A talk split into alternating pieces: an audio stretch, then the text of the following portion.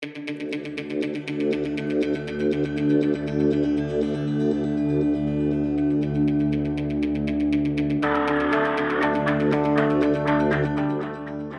the headquarters of the Arkansas Democrat Gazette, this is Capitol and Scott. I'm your host, Laura Farrar. Illegal forms of the synthetic opioid fentanyl are spreading across Arkansas at an alarming rate. Overdoses from the drug increased by 41% in the state in 2020 compared to 2019, according to the latest data from the CDC. Authorities say it's likely that number will only continue to grow. There are also concerning new trends. Producers are now creating fake prescription drugs laced with fentanyl. It's also being mixed with common street drugs like ecstasy and cocaine. As little as two milligrams can be fatal. Joining me today are Chris Givens with the U.S. Attorney's Office in Little Rock, who is working to prosecute those who sell fentanyl, as well as Dale Ellis, who is a federal courts reporter for the Democrat Gazette. Dale recently wrote an article on the surge in fentanyl related deaths in the state.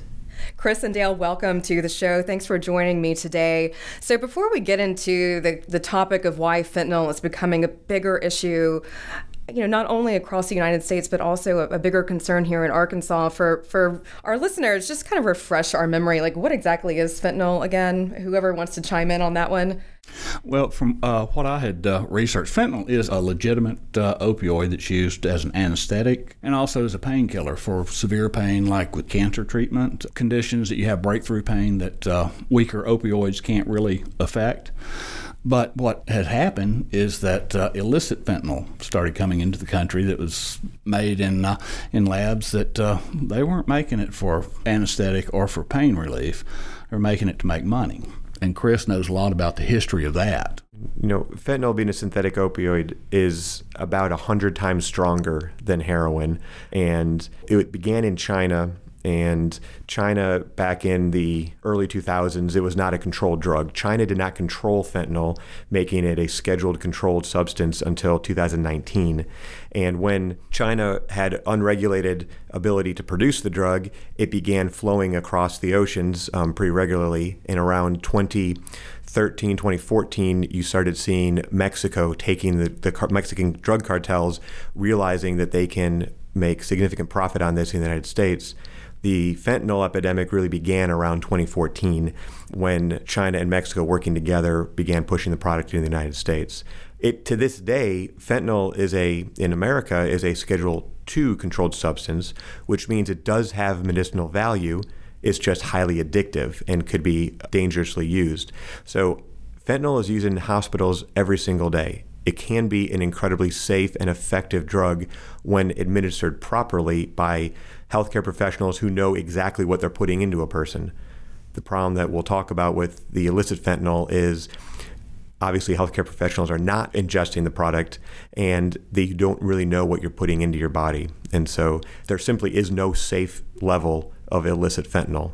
But in hospital setting, it can be a very safe drug. Sure. I mean, I think anyone who's been paying attention to the news over the past few years, you know, has heard about fentanyl and, you know, there's been stories about how deadly it can be and that it's a growing epidemic in the United States. But Dale, you wrote an article recently, and Chris, you work in this, you know, daily in, in the courts. Um, what seems to have changed maybe over the past year or so to make this even more of a concern uh, here in Arkansas? I really don't know. I just know that it has you know, it's it's flooding into the whole country and flooding into the state. Uh, and I I was really shocked when I started looking, I've noticed over the last, because I've been covering the federal court for a couple of years now, and over the last several months, I've been noticing more and more and more fentanyl prosecutions. Arkansas is catching up with the rest of the country, is essentially what the issue is.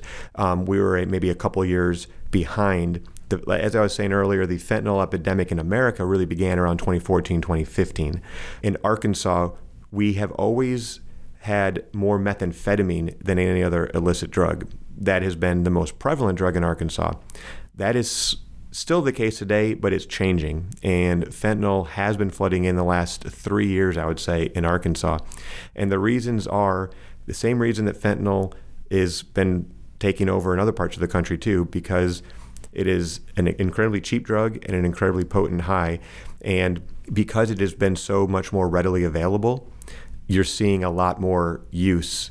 And right now, we are seeing at the U.S. Attorney's Office, we still see methamphetamine problems across the entire state. But I would say that our fentanyl prosecutions have easily tripled, quadrupled in the last two years, with obviously a focus on the cases that involve victims, that overdose deaths. But Arkansas is no different than a lot of the places, other places in America. It's just taking a little bit longer to catch hold. We are a easily accessible state because of I-40 and I-30 down through Texas, and a lot of fentanyl, most fentanyl originates in China, and what we're seeing in Arkansas is coming China through Mexico, and the, the pipelines, the same pipelines that bring the meth up from Mexico and through Texas and California, those same pipelines are now fentanyl pipelines because of cartels that started with cocaine, then went to methamphetamine, now it's fentanyl. Wow. And let me back up just a second. I don't know if you can answer this question, but if China made it a controlled substance in 2019, that would seem to me that it would have limited the supply coming out of the country. But has it not slowed it down flowing to Mexico cross border transportation no. of this stuff? No, it, it, it has slowed it down from China. But Mexico themselves also have these same kind of fentanyl production labs. Got it. The other thing that you've seen that the DEA has recently put out guidance that other countries, such as India, now have filled that void. And so, whereas when fentanyl was first starting, yes, it was China, 90% of the fentanyl was coming from China. And it would come across at 90% purity forms.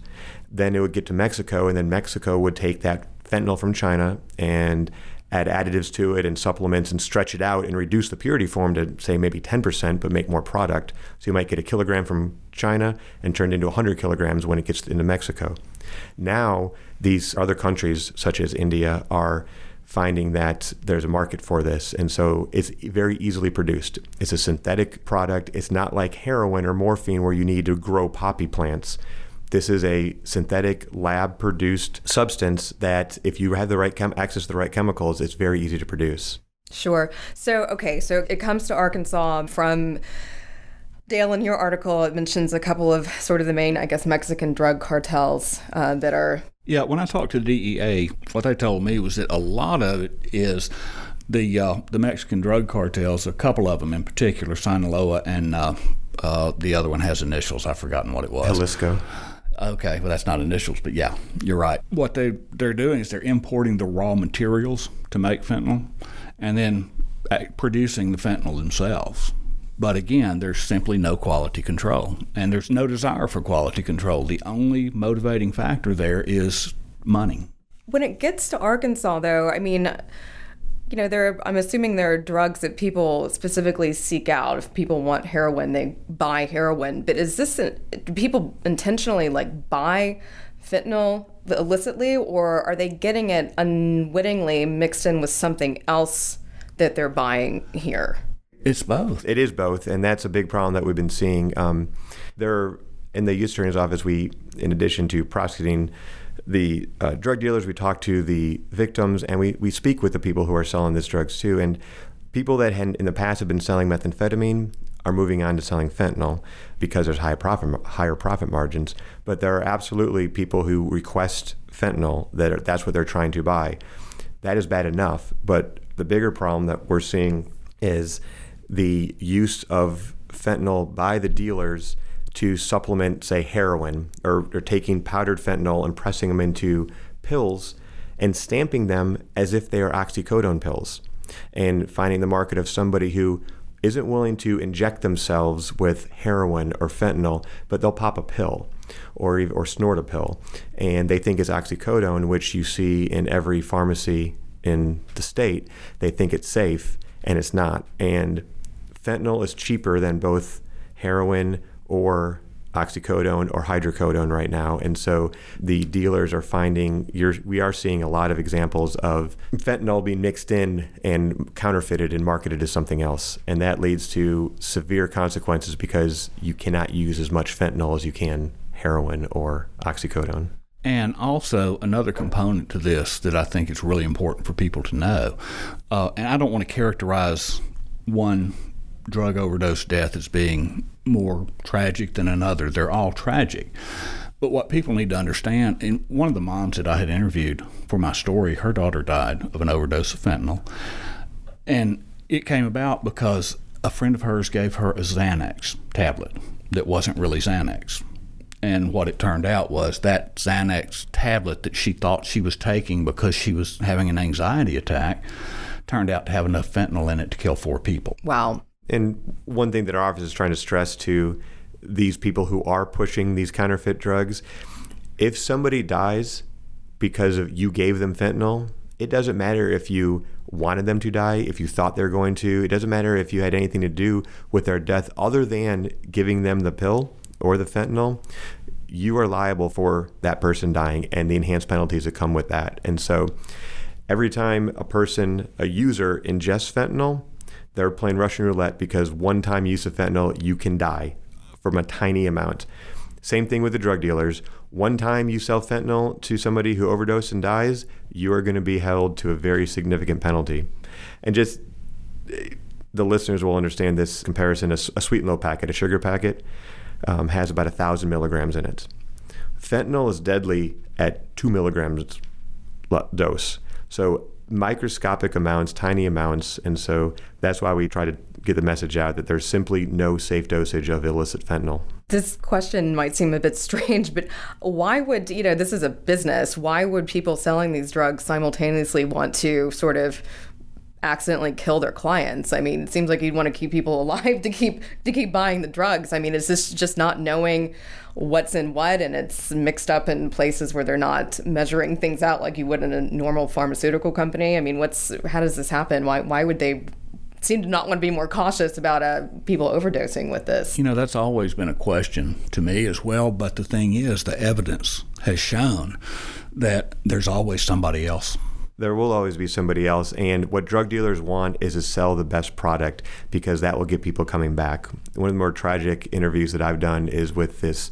Um, he was he was a witness in a in a trial that I had, and he was explaining to me that kind of that question that you just asked and he was a former or recovered addict, and he was saying that when people hear about overdoses, and not the term overdose doesn't always mean death. It could just simply mean you overdose to the point you're unconscious, have to be revived.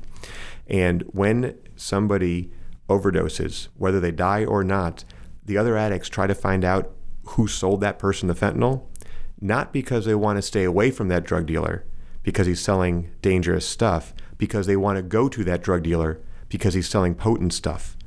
And so if somebody overdoses, that's that's almost a calling card for a drug dealer to get more customers because that just simply means he's selling more pure, more potent stuff. And every, all these addicts, they believe they just want to get the strongest they can because they believe they can handle it. Wow. Is this being sold on the street? I mean, how, how do people find this? It's like every other drug. It is it's absolutely sold on the street. They have the same the same drug organizations.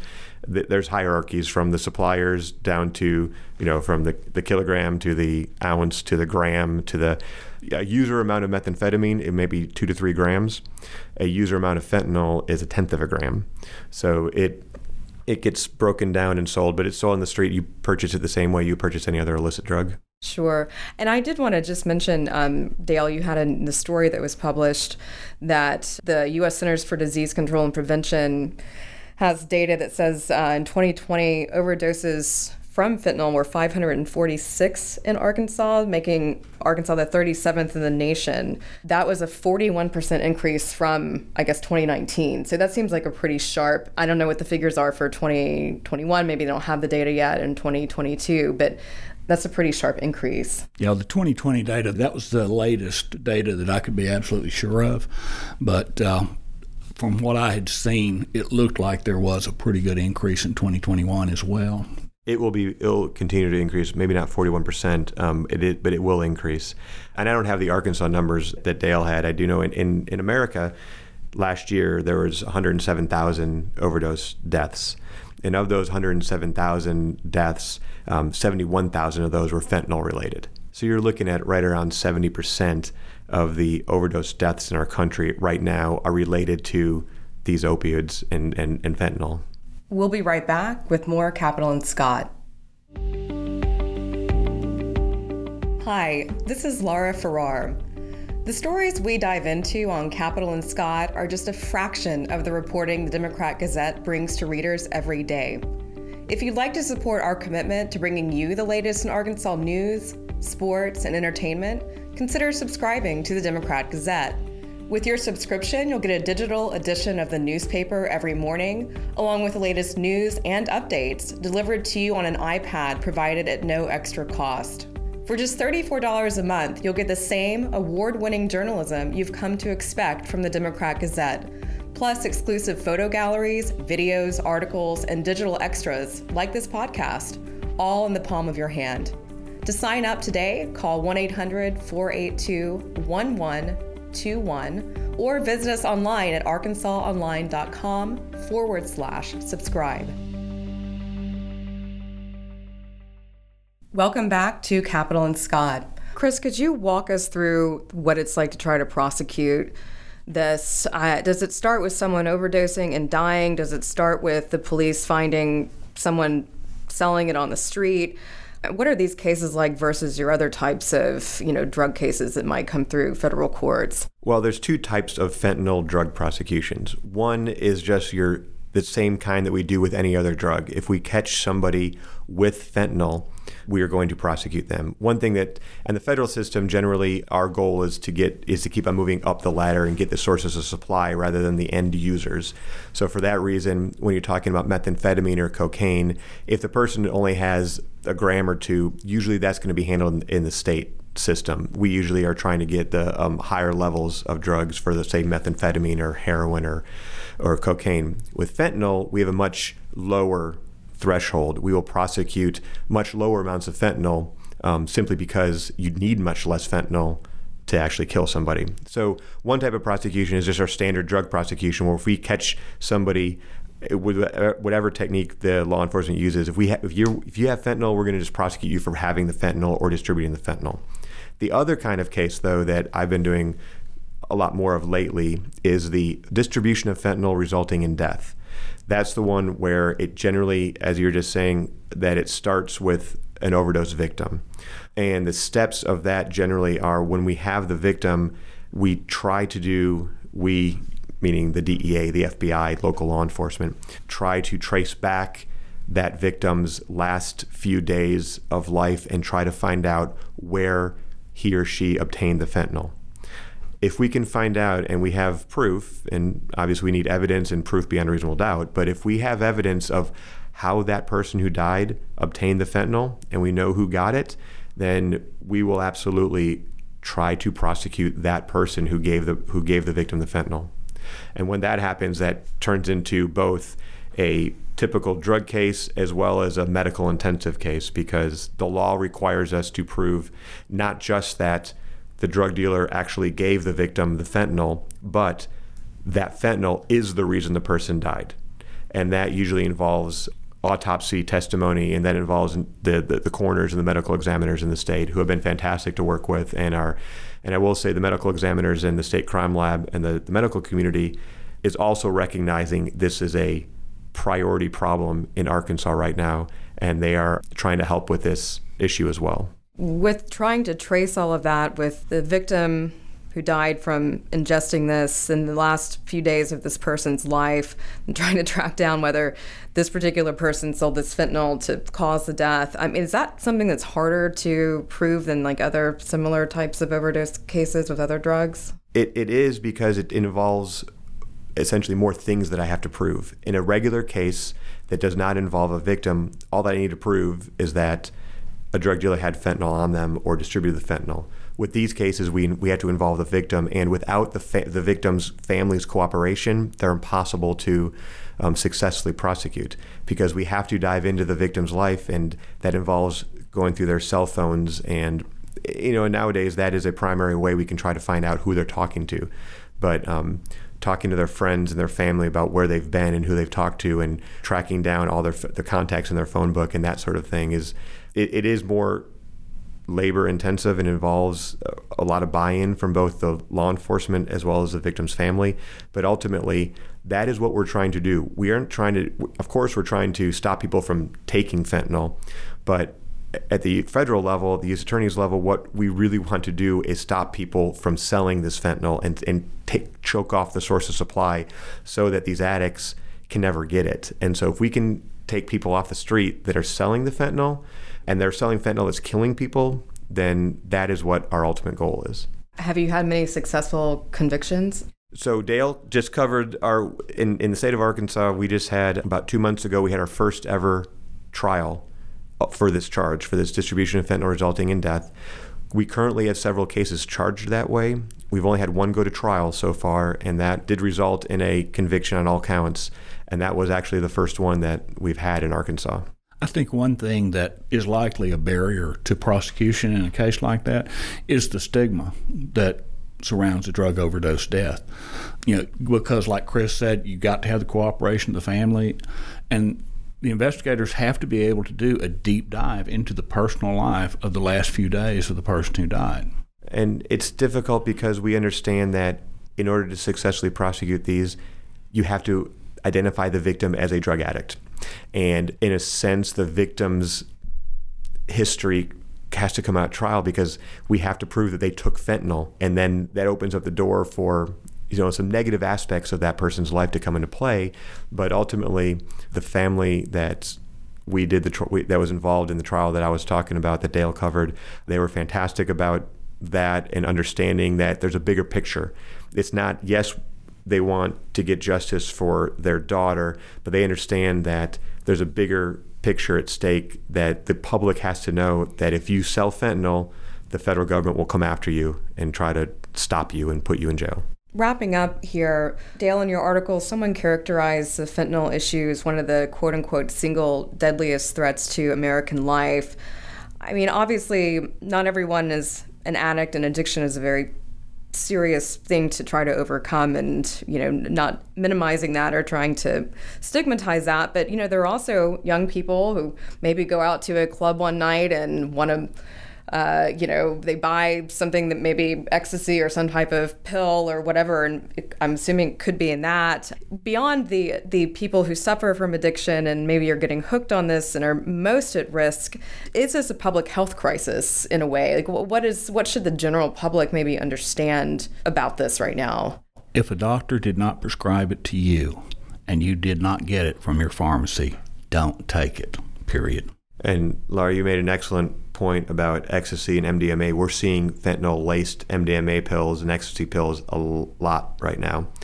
And the most indelible image that I have from that trial that you were just asking about is the medical examiner who conducted the autopsy on the victim.